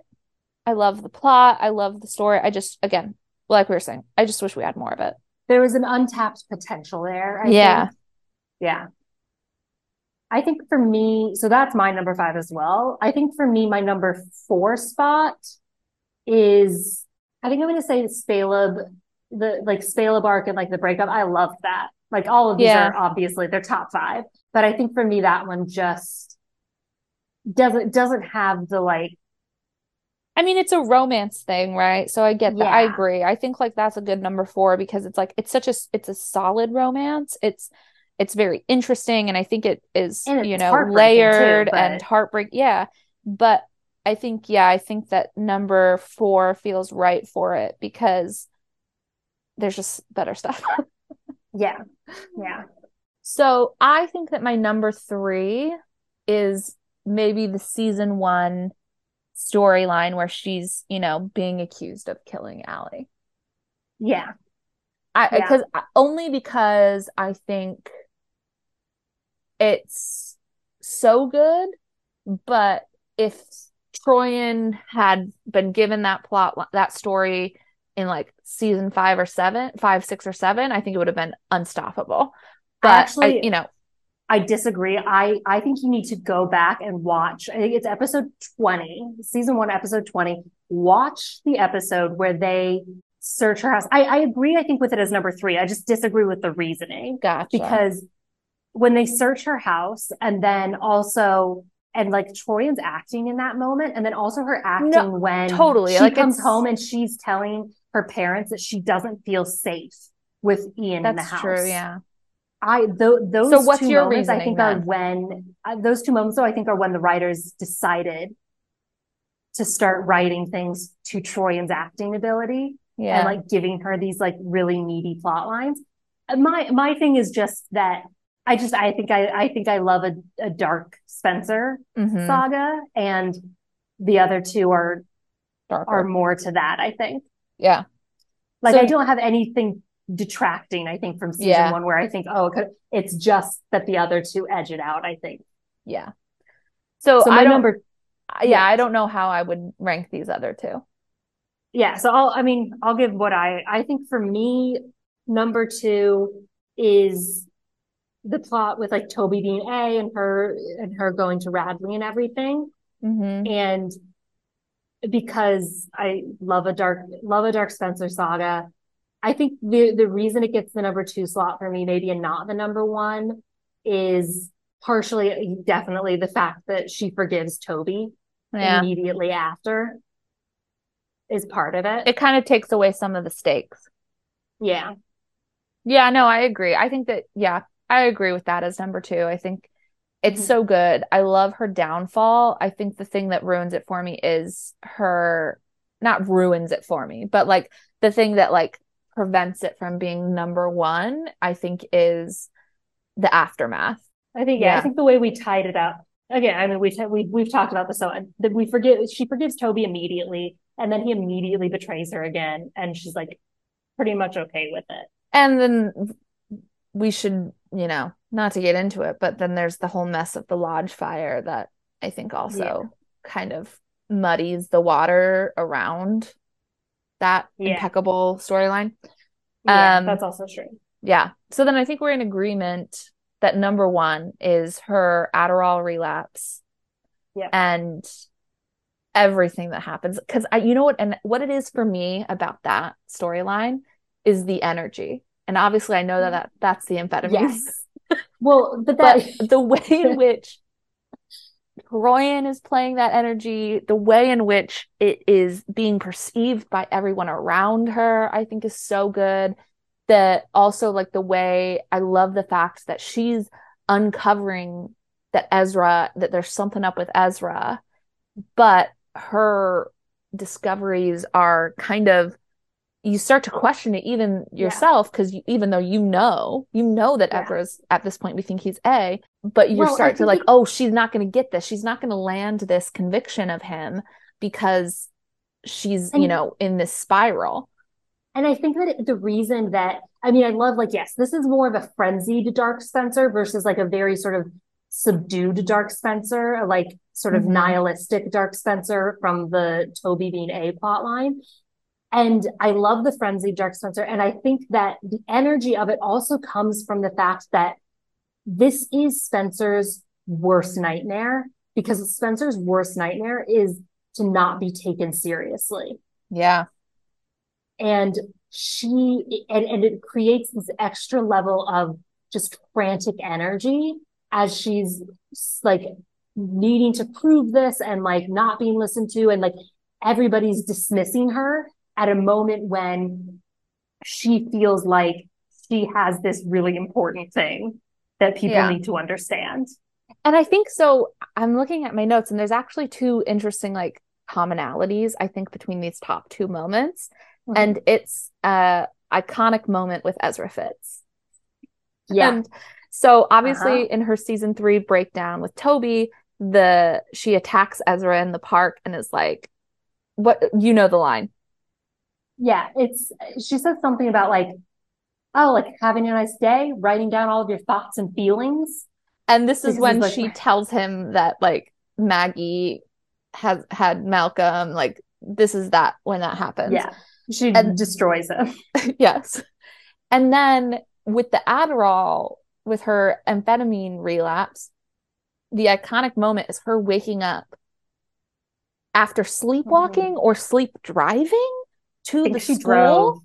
to the school and then passing yeah, out on Ezra's yeah. desk. That is, that's actually fairly common, like that sleep driving.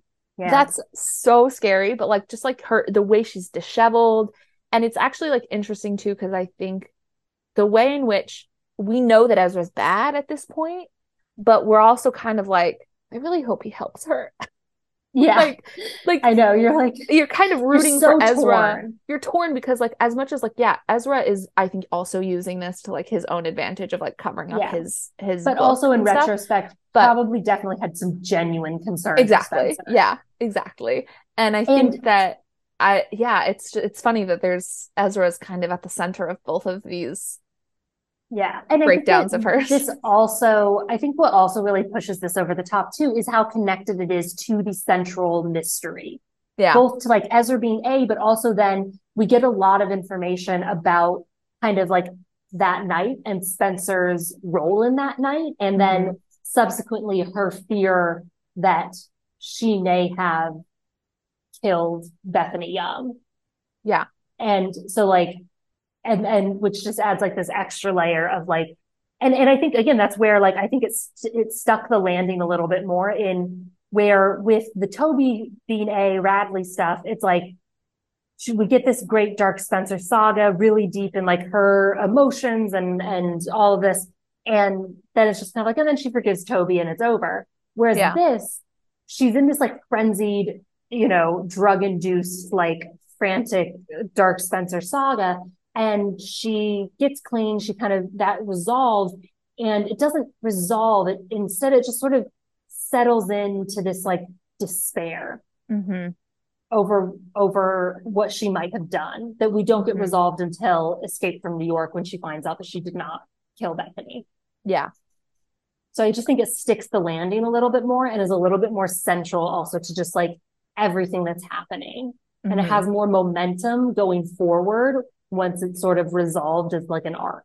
It doesn't it doesn't just go away. So yeah, that's definitely my number one. Agreed. That Spencer then? Everything? Any yeah. uh yeah, any any last thoughts that we have on Spencer? I do have a couple of like random notes about Peter. I love the episode where he's helping Toby with his like mom Radley stuff. And yeah. then he like finds Spencer in at to- at Toby's Spencer opens the door to like Toby's apartment and is like in his boxers and t-shirt and like I love that scene because Peter's just like, what the fuck? like, Yeah. um oh, I guess actually this is something that I was gonna bring up is so obviously like Peter is the one that's like pushing Toby to like get more from the Radley situation because he, you know, he was ready to settle with just that whole admitting Radley admitting that like it was an accident or something. Like Toby was Yeah. good to go. He got what he wanted. His mom didn't kill himself, kill herself. Then like Peter's like, "Oh, you could get a lot more." And then later on, he's pushing Toby to get a settlement and then he says take the settlement sort of thing. Like he's Yeah. Whatever. Well, originally he like convinces Toby like we could get Radley shut down. right, right. And then suddenly it's like, oh, well, Just take here, they're settlement. offering you a settlement. You should really take it. Yeah. And so the reason he gives Spencer is that they didn't have enough to win, right? To get Radley shut down. But then Spencer thinks it's because Jessica's on the board. So I'm wondering, what do we think it really was? Or do we think it was just like a combination of the both? Or, I mean, Yeah.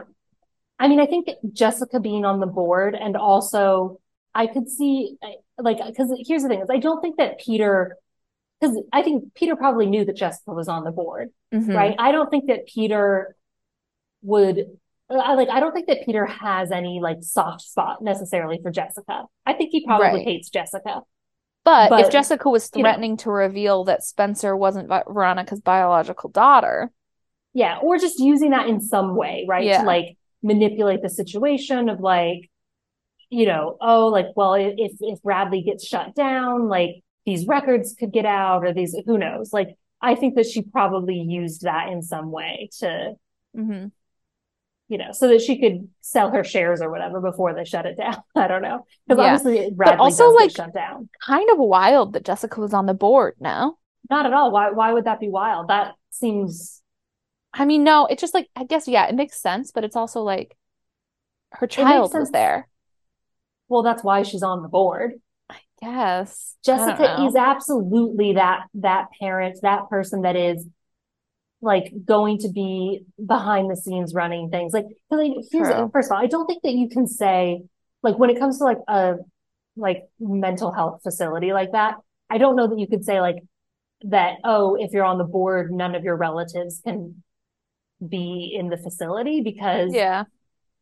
like that may be that might be the only choice sometimes for relatives or, Yeah. you know so I, I don't think that you could you could say that like that can be a rule probably Uh-huh. And also Radley's incredibly corrupt so I guess it's maybe it's just like the way in which but also parents Mary get on the PTA.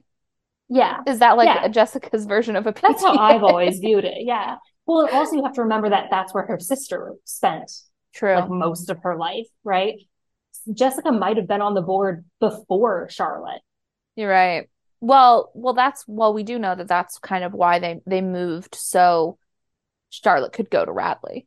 Yeah. And so that makes sense. Like if, because obviously like there's got to be other places that they could have sent Charlotte, right? It makes sense that There if have Jessica been had better places, herself, that's for damn sure. oh yeah. If, if Jessica had gotten on the board because of, because to, to have control over her sister, right? Right. And Mhm. then when they need, well, need, when Ken wants to get rid of Charlotte, Mhm. and they decide to send her somewhere, of course, well, we'll send her to Radley. We'll move to Rosewood to be close to her. And I think that that's how it happened. I think she was already on the board Yeah. before Charlotte Yeah. to further ruin Mary Drake's life. God, Jessica's the worst. it really is. She is such an evil character. And I mean, I think we're we're gonna do like we talked, we're gonna do an episode at some point where we want to talk about like all of the spin-offs that we would kind of love to see. Yes. Which, by the way, if anyone has any suggestion, if anyone has ever had any thoughts about spin-off potential for Pretty Little Liars, send them to us. We'll, I want to hear them. We'll talk about them. Um, Yeah. but I would And love to see none of the Jessica- spin-offs- Yeah. None of the spin-offs on our list are uh two teens in a mystery murder ghost town. That's actually my entire list. I want 10 seasons of Ravenswood. Um, no, but I would love Having the watched just one episode of Ravenswood, spin-off. yeah. No, Mary and Jessica would be great. Like that Yeah. whole their whole like thing with the babysitting. Mm, I Yeah. love that. What's the deal with their sister Carol? Oh yeah, what is the deal with Carol? Yeah, I mean, we Anyways, our we're on a tangent. We- yeah, We're on a tangent. we are on a real tangent here. But God, the the Drakes. I want, I Yeah. want, I want more on the Drakes. They're Yeah. quite the family. Like, what were their parents like? Anyways, Monsters, I'm Um, sure. yeah. Um, yeah, but I that's that's That's Spencer. Spencer, and that concludes our like four episode long streak here of just kind of deep diving into each of the liars. And you'll notice you we did not do this for Alison, and we didn't do it for Mona.